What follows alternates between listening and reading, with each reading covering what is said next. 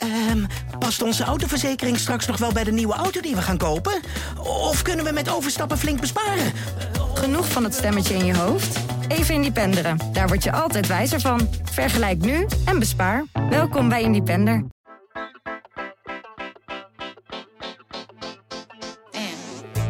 Een carrière waar je gelukkig van wordt, gaat niet alleen over zoveel mogelijk uren maken of steeds hoger opkomen. We zijn allemaal op zoek naar de balans tussen werk en privé. Hoe bereik je wat je wil zonder een burn-out te krijgen? En hoe weet je wat je wil? En is werk eigenlijk wel zo belangrijk? Daar gaan we het over hebben in deze podcast.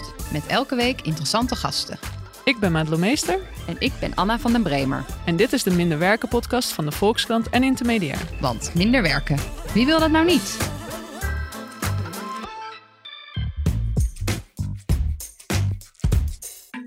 Welkom bij de Minder Werken podcast. En het is een beetje een droevige aflevering, want dit is de laatste aflevering die we opnemen. In elk geval van dit seizoen. En we sluiten af met een heel mooi en belangrijk onderwerp, want dit keer gaan we het hebben over onderhandelen over je salaris en andere arbeidsvoorwaarden. Hoe pak je dit nou goed aan? Ja, en we hebben hele leuke gasten vandaag. Uh, allereerst voormalig topadvocaat en HR-directeur Wies Bradby, die over de hele wereld heeft gewoond en inmiddels haar eigen adviesbureau heeft, Women in Negotiation, om vrouwen goed te leren onderhandelen. En dan hebben we George van Houten, die het HCG Onderhandelingsinstituut heeft opgezet en onder meer het boek De Psychologie van het Onderhandelen schreef. En George uh, zit in quarantaine, dus is er via de telefoon uh, bij. Madelon, ik ben eigenlijk wel benieuwd om te beginnen. Ben jij goed in onderhandelen? Nou, ik ben er wel beter in geworden. Ik heb lang gefreelanced en werkte dan ook dagdienst op redacties voor een vaste prijs. En op een gegeven moment, toen ik al drie jaar voor hetzelfde tarief werkte of zo, uh, ben ik eens om uh, verhoging gaan vragen. En ik kan me nog herinneren dat mijn stem echt oversloeg toen ik daar, uh, daarom vroeg. En uiteindelijk kreeg ik er meteen 70 euro per dag bij, wat ongeveer uh, een derde was van wat ik überhaupt toen verdiende. Dus toen wist ik, oké, ik heb echt veel te lang voor hetzelfde bedrag gewerkt. Uh, en nu tegenwoordig ga ik die onderhandeling aan het begin van een baan of klus altijd wel goed in. Maar vind ik het tussentijds onderhandelen heel lastig. En merk dat ik dat eigenlijk uh, nou, niet doe. En jij? Ja, ik, uh, ik schaam me eigenlijk best wel bij, tijdens het voorbereiden van deze podcast over onderhandelen. Dat ik dat, daar kwam ik dus achter nu, dat ik dat heel weinig doe. En het heeft ook een beetje te maken met wat jij zegt, Madelon. Uh, dat ik nu, mijn eerste baan is de baan die ik nog steeds heb, al elf jaar lang. En voor mijn gevoel is het uh, eigenlijk bijna niet mogelijk om te onderhandelen, omdat ik hier nu al eenmaal zit bij de Volkskrant. En ieder jaar ga je al een, een stapje omhoog als je een goede beoordeling hebt. En dat zit allemaal vast in schalen. Uh, dus ik, ik heb bijna het idee dat daar geen mogelijkheid toe is. Zo voel ik dat. En, maar ik heb ook het idee dat dat misschien echt hopeloos uh, naïef is. Maar goed, daar gaan we zo meteen achter komen. Nou, Wies en George, welkom. Ik ben allereerst wel benieuwd, waarom is het volgens jullie belangrijk om goed te kunnen onderhandelen? Waar draait het eigenlijk om? Gaat het om geld of is het, is het breder? Gaat het ook om serieus genomen worden, respect krijgen? Uh, beide. ja, nee, ik, uh, waarom is het belangrijk om, om goed te onderhandelen? Ik denk dat um, als we het puur hebben in het kader van je carrière, ik begrijp dat, dat we het vandaag uh, daarop focussen, dan zou ik zeggen, um, het, is, het gaat inderdaad om meer geld. Nou, dat, dat, dat wordt dat een beetje onderschat. waar we het echt over hebben, hè. ik krijg vaak de reactie en ik werk dan vooral met vrouwen, of ik werk eigenlijk alleen maar met vrouwen, maar ik spreek vooral met vrouwen over dit onderwerp. En dan is dit toch heel vaak een beetje de gedachte van, nou ja, die, die paar honderd euro in de maand, waar hebben we het nou over? Um, maar eh, eh, dat is dan niet genoeg reden om dan die enorme stap te maken om dit moeilijke gesprek, waar ze dan zo uh, tegenop zien, om dat aan te gaan. Maar de realiteit is dat het om heel veel meer dan een paar honderd euro's per maand gaat. als je de, de compound interest daarop loslaat, dan hebben we het over honderdduizenden euro over de course of your career. En soms gaat het, loopt het rap op in de miljoenen. Hè? Dus we hebben het echt over heel serieus geld, wil ik maar dus zeggen. aan het eind van je carrière gaat het uiteindelijk om heel veel geld wat extreem, je misloopt. Ja. Extreem veel geld. En uh, dus dat, dat, dat, ik wil dat echt benoemen, omdat dat vaak zo onderschat wordt. Uh, aan de andere kant gaat het natuurlijk om veel meer. Je noemde respect. Nou, dat is ook echt zo. Dat de, de, de research is daar, uh, het onderzoek is daar is vrij duidelijk over dat er een directe correlatie is tussen hoe jij het, dit onderwerp zeg maar aanvliegt op het werk en ja, het respect wat je daarvoor ontvangt. Ontvangt. er zit nog een hele andere component aan gelieerd aan het salaris. En bedoel je dan dat, dat zodra je zo'n gesprek aangaat, dat je van een werkgever meer respect krijgt, omdat je serieuzer wordt genomen? Ja, ja je, het is een soort hashtag take yourself seriously, zeg maar. Dat wordt gezien. Het en, is... en ook als de onderhandeling ja, als je geen, uh, ja, geen ja krijgt, maar nee, is dat dan ook, heeft het ook al die functie dat je dan alsnog wel serieuzer wordt genomen Zeker. omdat je de stap zet? Ja, ja, omdat je de stap zet, omdat je het gesprek aangaat. Ehm, het uitspreken van je ambities, die dus soms eh, op financieel gebied zijn, maar ook op andere punten kunnen zijn, dat is vaak al een hele belangrijke. Uh, het aantal keren dat ik een vrouw bij me krijg die zegt: Ja, en, ik, ben nooit, ik heb nooit promotie gemaakt en ik krijg de opdrachten, loop ik altijd mis, et cetera. En dat ik zeg: En weten ze wat je wil? Uh, nee, right? Dus dat, dat het überhaupt het gesprek niet aangegaan wordt, ja, daar zit natuurlijk ook een heel uh, belangrijk scharnierpunt. Ja. Um, ik vroeg me af, jullie zijn natuurlijk alle twee uh, heel lang met dit onderwerp bezig. Hebben jullie zelf, zijn jullie zelf altijd goed geweest in onderhandelen? Of heb je dat moeten leren? En ik ben ook direct wel benieuwd naar een mogelijke blunder die jullie misschien kunnen delen van de beginjaren. Dat je nou ja, zelf misschien iets minder slim hebt aangepakt.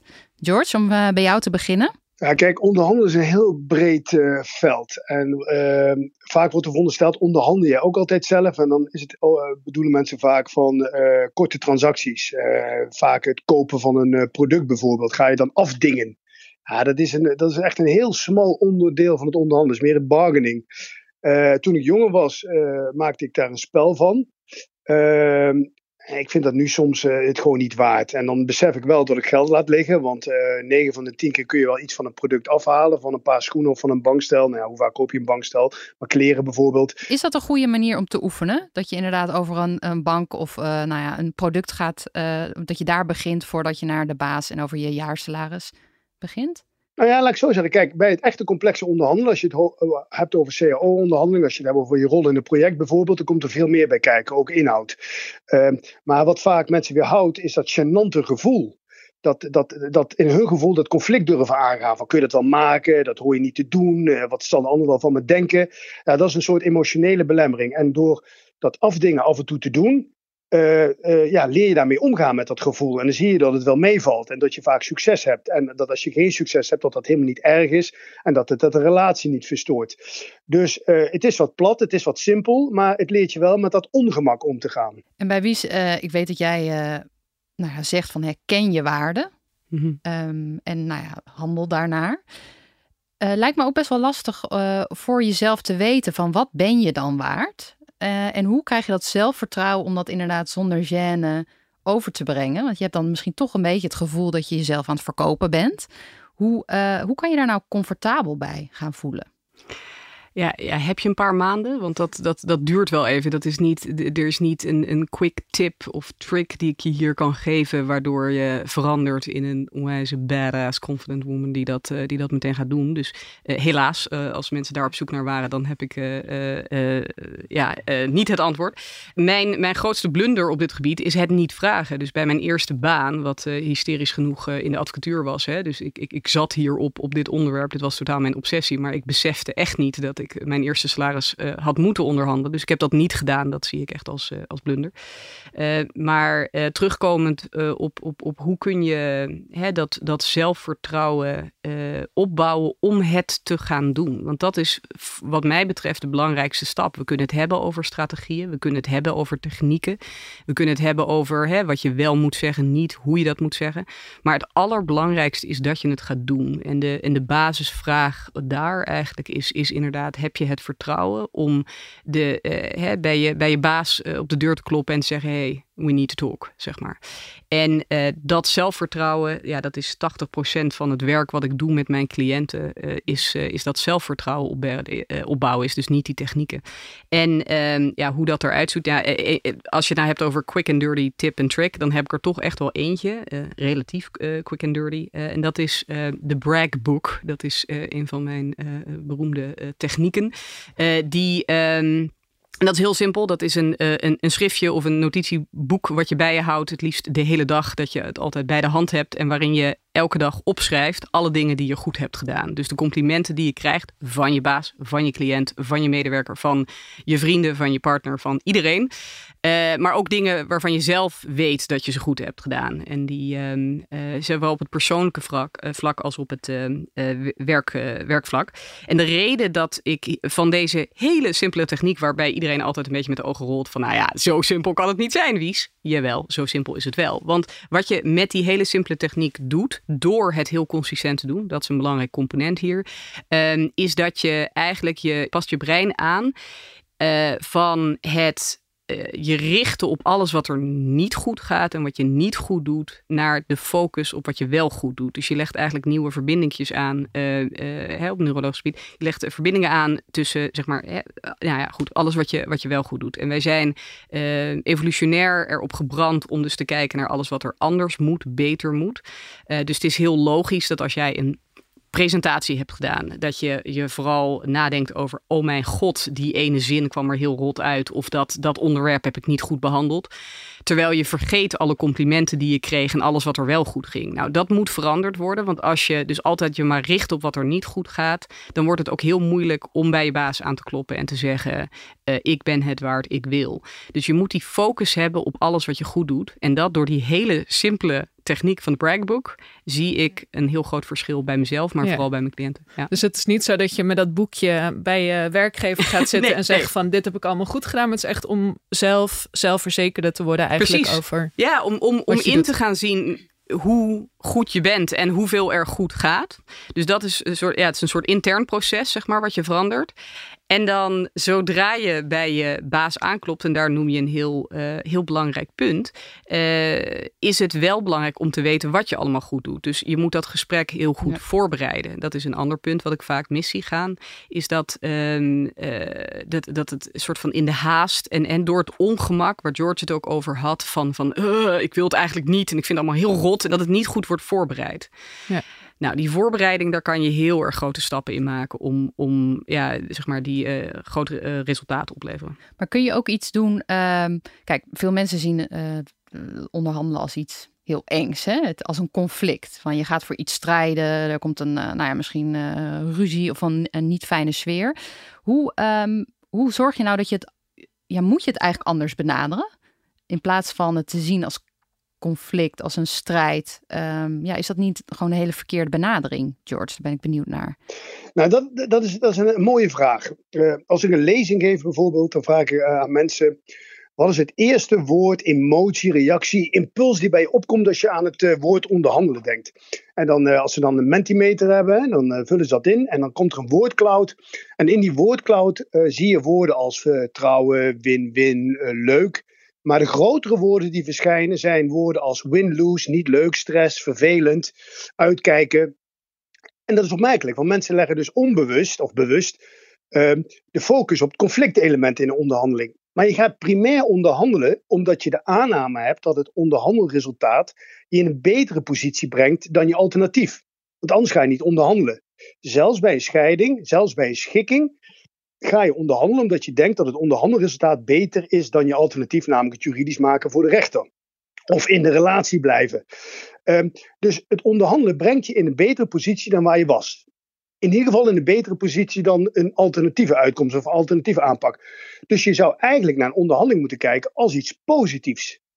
Uh, en onderhandelen bestaat uit twee elementen: waarde creëren met elkaar zoals ik al zei, het resultaat na de onderhandeling uh, moet voor beide partijen beter zijn dan het alternatief. En laten we niet naïef zijn, er zit ook een stuk waarde claimen in. En dat, is, uh, dat zijn de onderdelen waar je van mening verschilt. De hoogte van alimentatie, je salaris, je vakantievrije dagen, de projecten, je opleidingsbudget, etc. Daar heb je wellicht een verschil van mening en daarin moet je zoveel mogelijk waarde zien te claimen.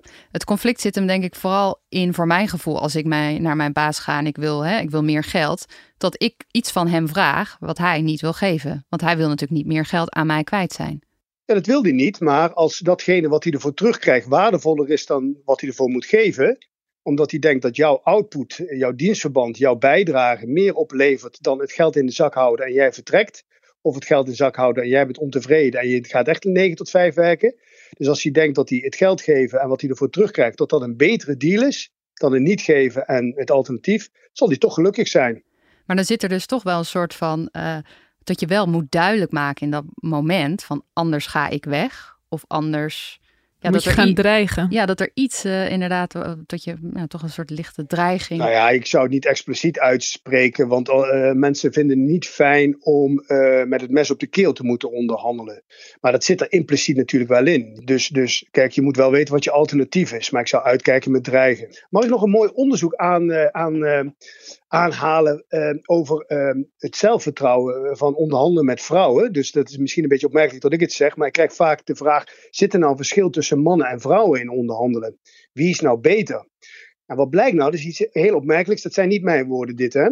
dat ze hebben onderzoeken gedaan bij onderhandelingssimulaties uh, tussen mannen en vrouwen en vrouwen en mannen. En wat blijkt nou? Uh, als de uh, personen die onderhandelen niet weten met wie ze onderhandelen, dus dat wordt blind gedaan met, uh, met, met een computer bijvoorbeeld, of met een scherm ertussen met stemvervorming, dan scoren de vrouwen over het algemeen in die simulatie beter dan mannen. Vrouwen die met vrouwen onderhandelen weten gezamenlijk meer waarde uit die simulaties te halen dan mannen met elkaar en mannen en vrouwen met elkaar. Dus het vermogen om complexe onderhandelingen goed op te lossen is bij vrouwen beter.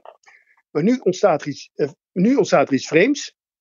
Op het moment dat partijen, zowel mannen als vrouwen, weten met wie ze onderhandelen, de vrouw weet ineens, ik uh, ga met een man onderhandelen, dan worden ze minder ambitieus en accepteren ze een lager resultaat en de mannen worden competitiever. Uh, dus het is geen eens de capaciteit, het is ook de perceptie die partijen over en weer van elkaar hebben. En dat is eigenlijk doodzonde. Dus vrouwen kunnen niet uh, onderhandelen niet slechter, dat beeld, die beeldvorming is er wel.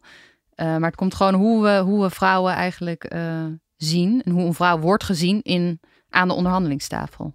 Ja, en ook door zichzelf. Ik denk dat hier nog een, uh, nog een tweede element van belang is, of interessant is, is dat uh, het onderzoek ook laat zien dat ook als vrouwen hè, als zichzelf onderhandelen, dat als het puur gaat uh, om een, een kwantificeerbare onderhandeling, dus dan hebben we het vaak over sales, et cetera. als het puur over de cijfertjes gaat, dat vrouwen het beter doen gemiddeld dan mannen. Ook als bekend is dat een vrouw is en met wie, ongeacht met wie ze verder onderhandelen. Het element wat hier van belang is, is dat ze dat doen als ze onderhandelen on behalf of, ik weet niet hoe je dat in het Nederlands noemt, maar uh, uh, van namens iemand, namens iemand, anders.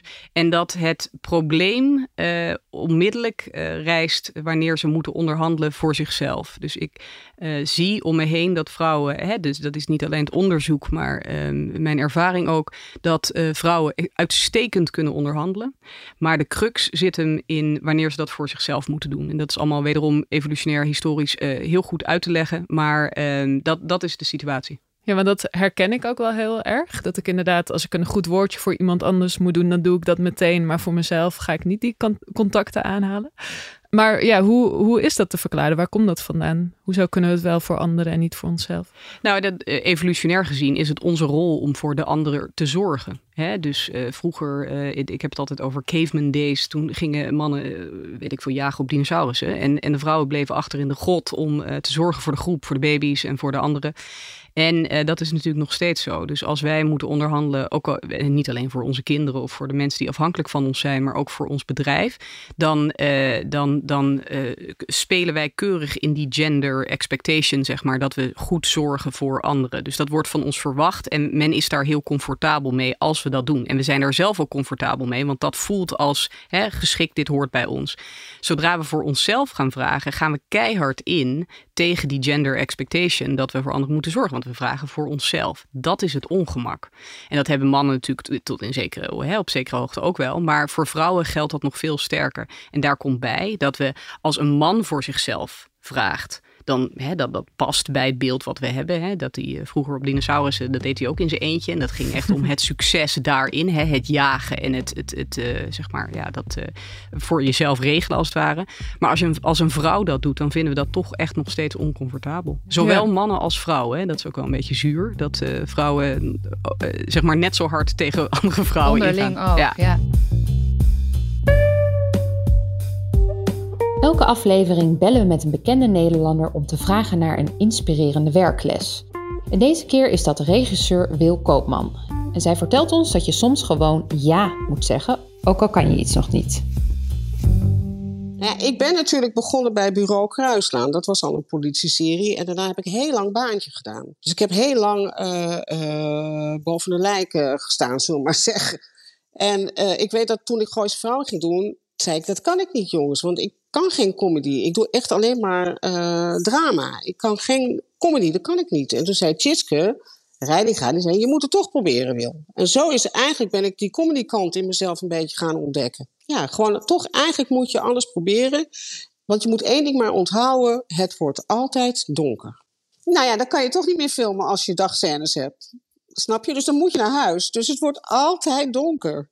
Dus ja, dat gaat weer voorbij. Je moet gewoon durven te springen. Als het niet gaat, dan vinden we weer wel een oplossing. De, snap je? Er is voor alles een oplossing. Dat is gewoon zo. Maar durf wel gewoon dingen te doen en wees niet bang. Ja, zeg vooral ja. En dan echt, er zijn heel veel mensen om je heen om je te helpen ook. Het is echt, je kan, hoeft het echt niet alleen te doen. Ook van dingen die niet goed gaan, leer je ook namelijk. En dat is echt heel belangrijk. Je moet niet altijd maar uh, dat alles mee zit uh, hebben in het leven. Je moet ook gewoon, weet je wel, daar leer je gewoon enorm van. Dus durf gewoon te springen.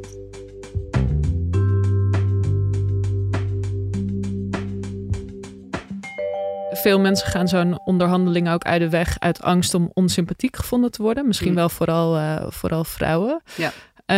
Um, maar worden vrouwen ook onsympathieker gevonden op het moment dat ze dus om iets vragen? Ja, Oké. ja, nee, ik wou echt dat ik daar ander nieuws had, want dat, uh, dat is natuurlijk uh, heel zuur. Maar dat is uh, inderdaad zo. Er is één onderzoekje wat, ik, wat ik in dat verband graag aanhaal, waarbij ze ehm, vrouwelijke interns van een medische opleiding, die lieten ze um, solliciteren bij een bedrijf en dan onderhandelen over het salaris, of bij een bedrijf, bij een, bij een ziekenhuis. Uh, zowel mannen als vrouwen, dat werd allemaal opgenomen. En die hadden dus ook uh, wederhelften hè, met wie ze dan onderhandelden. Waren ook mannen en vrouwen. En ze hadden dus al die mixen hadden ze daar. En wat we zagen was dat de vrouwen, als zij op zichzelf op dezelfde manier uitspraken als de mannen. Uh, namelijk assertief en met een, uh, met een uh, ambitieus zeg maar in hun, in hun verzoek om, ik geloof dat het om 25% salarisverhoging ging, zoiets. Um, dan bij mannen vonden we dat oké. Of we vrouw of man waren die dat zagen gebeuren. We waren daar oké mee. Hè? Dat is dominant, dat is confident, hè, vol zelfvertrouwen, dit leiderschap, dit, dit hoort er allemaal bij. Maar zodra een vrouw dat deed, zijn we niet zo enthousiast. Is toch een beetje een bitch. Een beetje arrogant dat ze denkt dat ze dit kan. Zowel mannen als vrouwen vonden dat. Oh, Ik wil graag nog één punt aanhalen, omdat ik daar echt een beetje op zit. Omdat uh, ik denk wat uh, George noemde net. Um, dat um, uh, het gaat over waarde creëren en waarde claimen. Ik denk dat een ander belangrijk element in een onderhandeling, en dan uh, kijk ook even terug op de vraag, was van ja, het, het, het, ongemak van in de relatie. Ik vraag voor mezelf wat van iemand anders. En dan de, het is het, de angst om de relatie negatief te beïnvloeden door überhaupt de vraag te stellen, hè, ongeacht de uitkomst. Dat, dat zie ik, dat is echt een belangrijk element waarom vooral vrouwen in ieder geval echt grote moeite hiermee hebben. Nou, dat is ook allemaal uitgelegd door waar we het allemaal net over hadden. Dus het is heel, uh, uh, uh, hoe zeg je dat? ja, goed te verklaren dat dat gebeurt. Maar ik wil echt graag daar mijn ervaring in noemen. Namelijk dat um, ik ik heb met honderden vrouwen heel intensief samengewerkt. En ik heb nog die dus allemaal hele ambitieuze verzoeken neerleggen bij hun werkgevers of hun toekomstige werkgevers. En ik heb nog nooit een cliënt gehad die terugkwam met uh, een negatieve uitkomst op het relatieniveau. Nog nooit. Sterker, mm wat ik negen van de tien keer hoor, is dat de relatie door het gesprek te hebben verbeterd.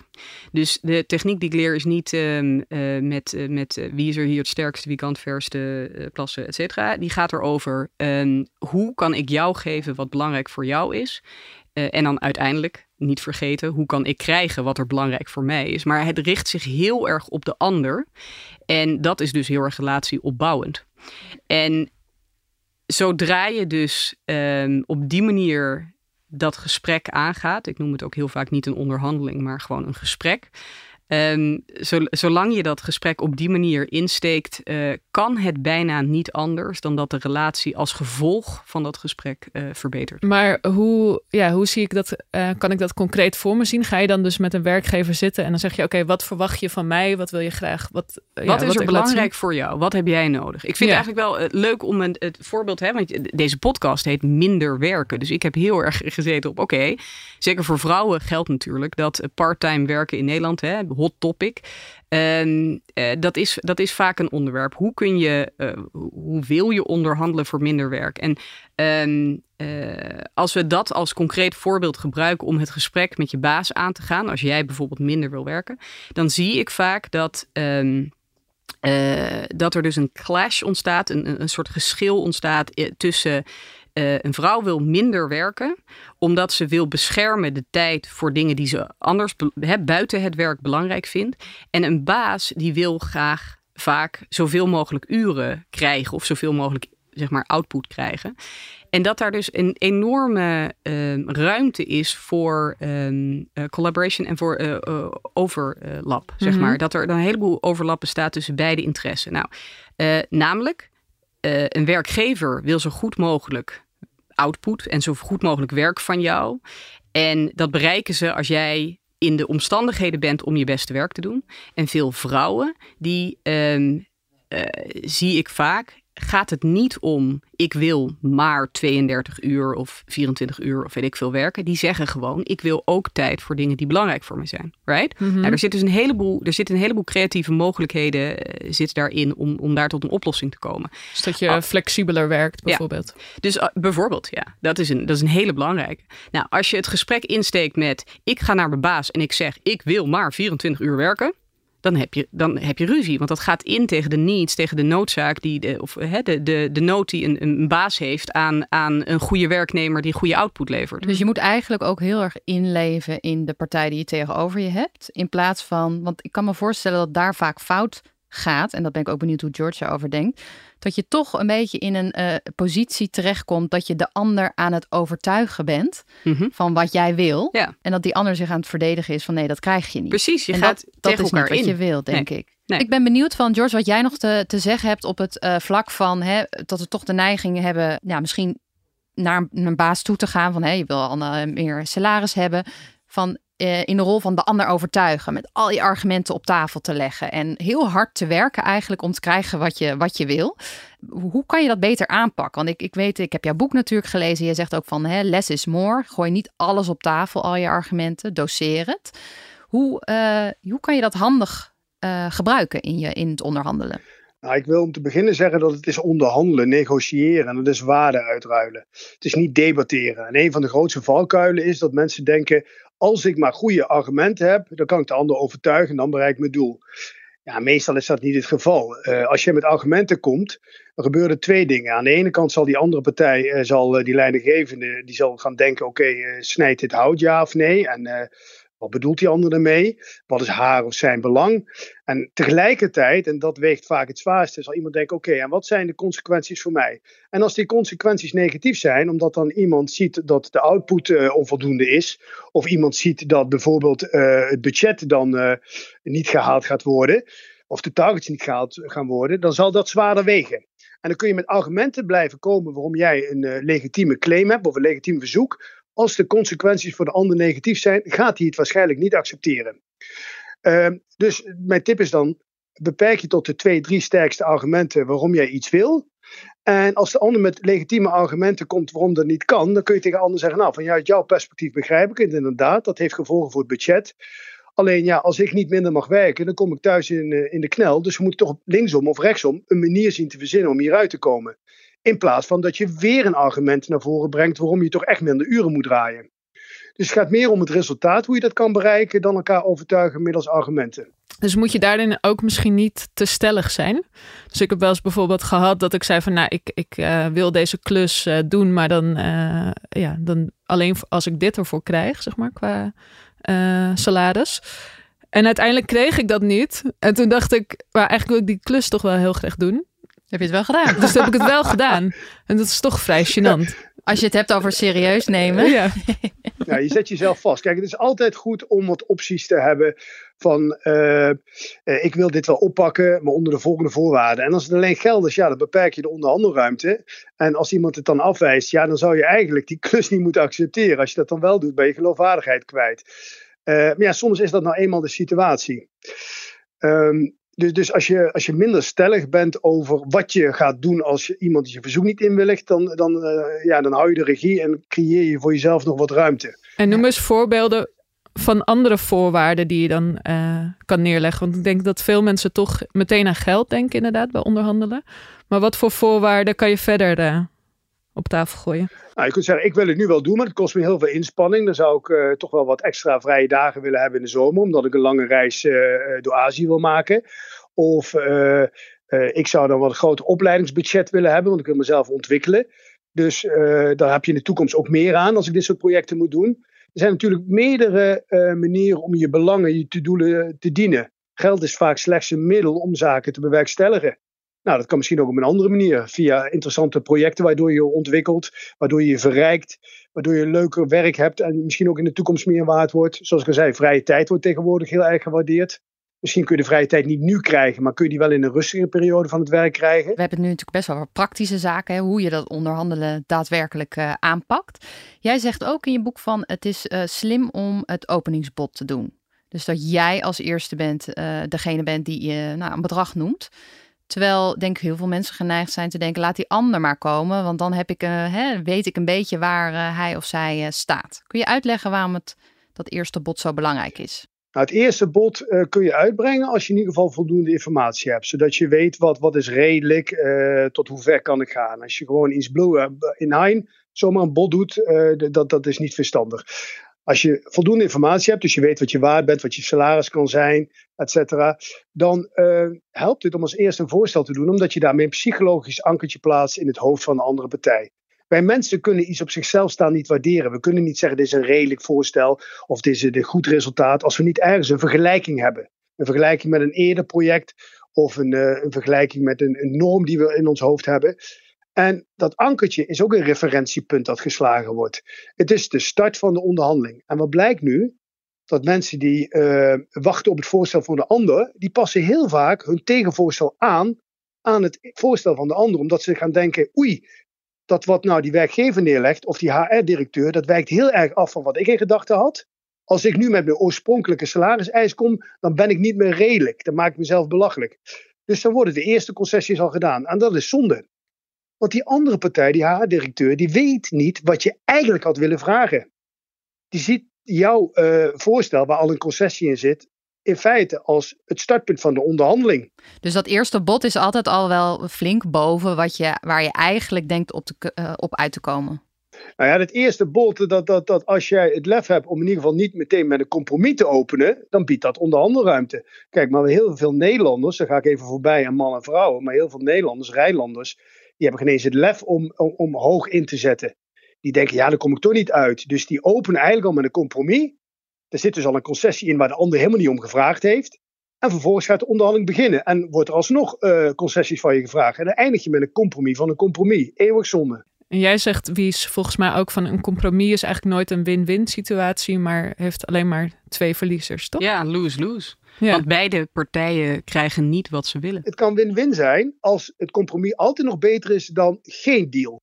Dus zo gauw een compromis beter is dan het alternatief, is het uiteraard nog een win-win. Maar wellicht, en dat wordt vaak mee bedoeld, kun je op een andere manier een nog beter resultaat krijgen. Door meer te ruilen in plaats van overal een beetje naar het midden toe te gaan. En, en we hadden het hier uh, een voorbereiding van de podcast over. En uh, Madelon, jij zat ook in de situatie dat je uh, switchte van baan. En bij mm-hmm. de uh, nieuwe baan zei je van hè, je salaris van je oude baan uh, gaf je eigenlijk weg. Van nou, ik wil in ieder geval meer verdienen dan dat. Ik zie oh, wordt hier heel hard neergeschud. Af, afkeurend knik. Ik dacht dan, dat ik het zo goed had gedaan. Want dan, dan geef je die ondergrens aan. En dat is geloof ik, uh, nou ja, Wies, helemaal niet de bedoeling. Hè? Hoe, hoe moet je dat wel dan aanpakken? Van dat switchen. En je weet natuurlijk dat je meer wil verdienen dan je vorige baan. Mm-hmm. Hoe speel je dat slim? Door onderzoek te doen, door te weten waar je het over hebt en dan heel ambitieus dat anker uit te gooien. Dus onderzoek te doen naar wat is er, uh, wat is een goed salaris voor deze functie. Precies. Uh, Ja. Precies. Je, je oude salaris is irrelevant voor je nieuwe salaris. Je gaat een nieuw, bij een nieuwe club aan de slag. Je gaat nieuw werk doen, ander werk doen. Dus het is totaal, doet er niet toe wat je in het verleden verdiend hebt. Uh, plus daarbij komt natuurlijk dat zeker voor vrouwen geldt dat ze gemiddeld onderbetaald worden. En dan zet je dus eigenlijk dat, uh, dat systeem voort. voort. Ja. Toch vragen werkgevers dat wel vaak. Ja, ja, dat moet je dus niet beantwoorden. Nee? En nee. Ze, je, mag, je hoeft ook niet je loonstrookje te laten zien bijvoorbeeld. Nee, nee, die belachelijke praktijk die moeten we echt uitbannen. Um, maar als ze daarom vragen, zeg jij, dat dan zeg geef je, ik niet. Nee, dat geef ik niet. Ja, maar je moet doet er niet toe, zeg nee, je dan. Het doet er niet toe wat ik in het verleden heb verdiend. Het enige relevante is wat iemand voor de functie die ik ga doen betaald zou moeten worden.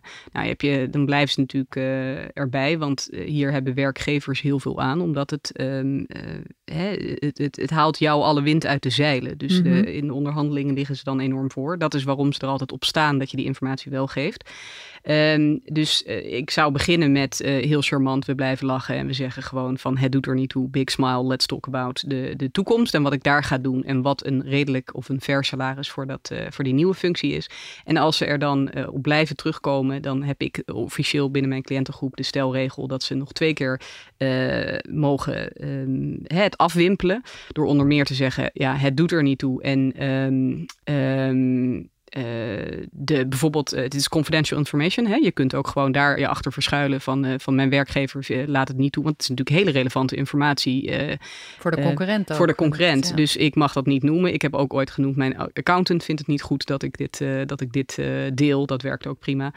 maar als, het, als ze erop blijven staan, dan bij de derde keer dat je dat hebt afgewimpeld, is de regel dat je hun vriendelijk bedankt voor de moeite en dat je afscheid neemt van deze mogelijkheid. Omdat het je gewoon niks op gaat leveren. Dus mijn tip is echt, richt je echt op het onderzoek doen. Wederom, de, de voorbereiding is echt essentieel. Onderzoek doen naar wat gaat, moet iemand in de functie die ik ga doen, wat is daar een goed salaris in? Nou, dan krijg je vaak een range. Hè. Er zijn allerlei kwantitatieve manieren voor op dat internet op te zoeken. Je moet met de headhunters gaan spreken. Spreek ook met je collega's. Spreek met je vrienden die allemaal op dat niveau zitten. Maar kan je dat ook uh, naar voren brengen? Zo van, het. mijn collega verdient dit, dus absoluut. ik wil dat minstens ja? ook. Ja, absoluut. Ja, ik heb, uh, ik heb uh, daar hele templates voor om daar hele mooie grafieken te laten zien. En je moet, ik, ik noem altijd, je moet een overwhelming amount of data hebben. Hè? Dus het, het is niet fijn om naar een, een nieuwe werkgever of, of je huidige werkgever, een nieuwe functie, whatever, te gaan en te zeggen: Ja, ik heb het gevoel dat ik onderbetaald word. Ik heb, ik heb het gevoel dat ik meer zou moeten verdienen. Ja, daar word ik echt heel simpel van. Terwijl als je, als je er naartoe gaat en je zegt gewoon: Luister, ik heb onderzoek gedaan, dit zijn mijn bronnen, dit zijn de mensen. En dat is, dat is, dat is gewoon echt heel representatief. Dat is echt solide onderzoek. En dan zeg je: En hier moeten we op uitkomen. Ja, is dat wat mij betreft een veel makkelijker gesprek om te hebben, omdat je je kunt verlaten op die data in plaats van gevoel. Anna, jij was in het begin, uh, vertelde jij over dat jij dus nooit tussendoor uh, onderhandelt. Ja. En toen was jij heel hard uh, je hoofd aan het schudden en aan het lachen. Dus ik ben heel benieuwd, is die, ja, is die mogelijkheid er wel? Want Anna zegt van, ja, ik ga gewoon elk jaar een stapje omhoog. En daar hoort een uh, bepaalde verhoging bij. En er wordt ook bij gezegd van, ja, dit is ook het enige wat we kunnen bieden. dit staat in de, in de CAO. Ja, dus trapjes. dit is gewoon hoe het gaat. Er is geen andere optie. Maar dat is dus niet zo. Ja, ja, plus. Nee, alles is uh, uit te onderhandelen, zeg ik altijd. En dat betekent uh, dus ook dat je, dat je tijdens het jaar, gedurende het jaar, hè, dat, je, dat je stappen kunt maken die afwijken van de, van de standaard. Um, het gaat er dan gewoon over hoe um, schiet je dat gesprek in. En dan ben ik blij dat ik eigenlijk de mogelijkheid krijg om nog een ander punt te maken waar we uh, net uh, voorbij, aan voorbij zijn gegaan. En dat is dat uh, het ongelooflijk duur is voor een werkgever om jou te verliezen als werknemer. In ieder geval als je goed bent. En ik ga ervan uit dat jullie allebei fantastisch zijn in het werk wat je doet. Um, hè, dat is natuurlijk een voorwaarde, een hygiënefactor. Maar ervan uitgaande dat je goed werk doet, is het voor een werkgever heel duur om jou te verliezen. Het onderzoek daar op dat gebied loopt wijd uiteen, maar uh, uh, runs from uh, 100 tot 400 procent van jouw jaarlijkse salaris om jou te vervangen. Hè? Dus dan gaat het over het, het vinden van de juiste persoon, het recruitment, het onboorden. Het gaat over de tijd die er zit tussen jouw vertrek en een nieuwe persoon die start, netwerk, los netwerk, all those things, right? Dus het is heel duur om jou te verliezen. In dat licht bezien is jouw verzoek voor 10% meer, 20% meer. Stelt helemaal niks voor. Ja, tegelijkertijd ligt dat ook natuurlijk wel heel erg aan de sector waarin je werkt. Wij zijn allebei journalisten en ja, er, zijn, er is een enorm aanbod aan journalisten. Dus wat je eigenlijk ook wel eh, een beetje indirect meekrijgt, is dat er, ja, dat er genoeg andere mensen zijn die jouw functie willen oppakken.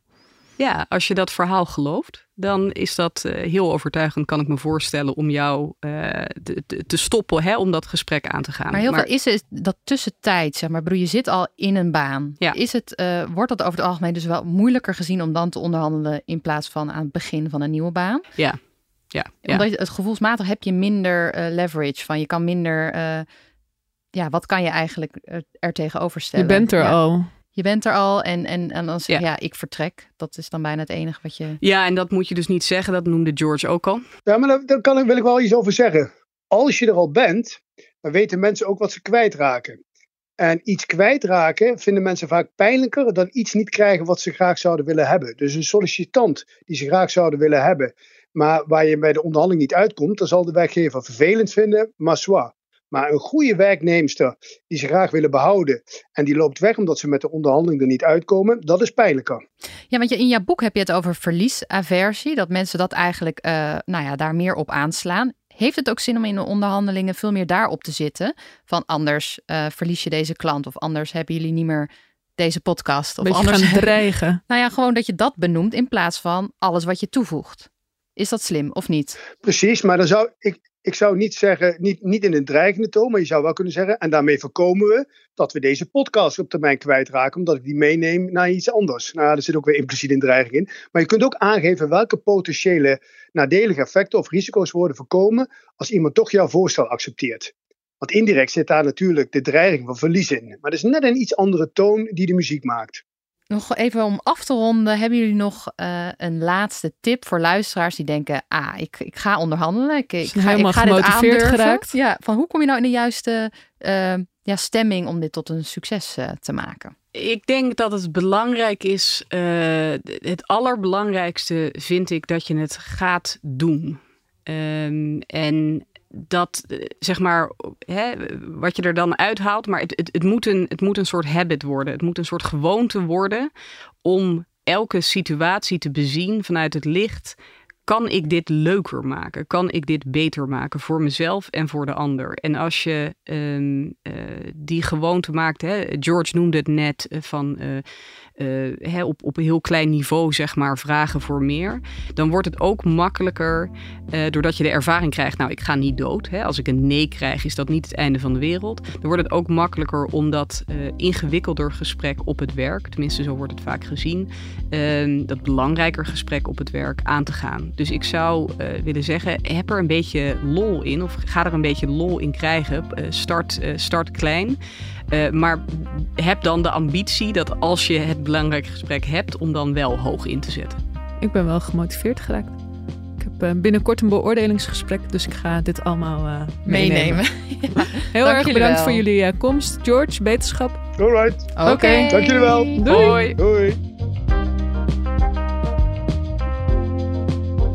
Dit was de laatste aflevering van dit eerste seizoen van de Minder Werken podcast. En zoals gezegd, houd dit kanaal in de gaten, want we keren binnenkort zeker terug voor een nieuwe reeks fijne podcasts.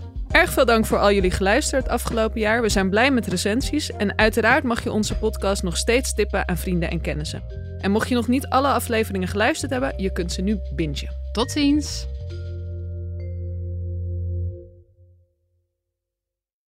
Uh, we rijden al jaren schadevrij en toch stijgt de premie van onze autoverzekering elk jaar weer. Kunnen we niet eens wat besparen? Genoeg van het stemmetje in je hoofd? Even Independeren. Daar word je altijd wijzer van. Vergelijk nu en bespaar. Welkom bij Independer.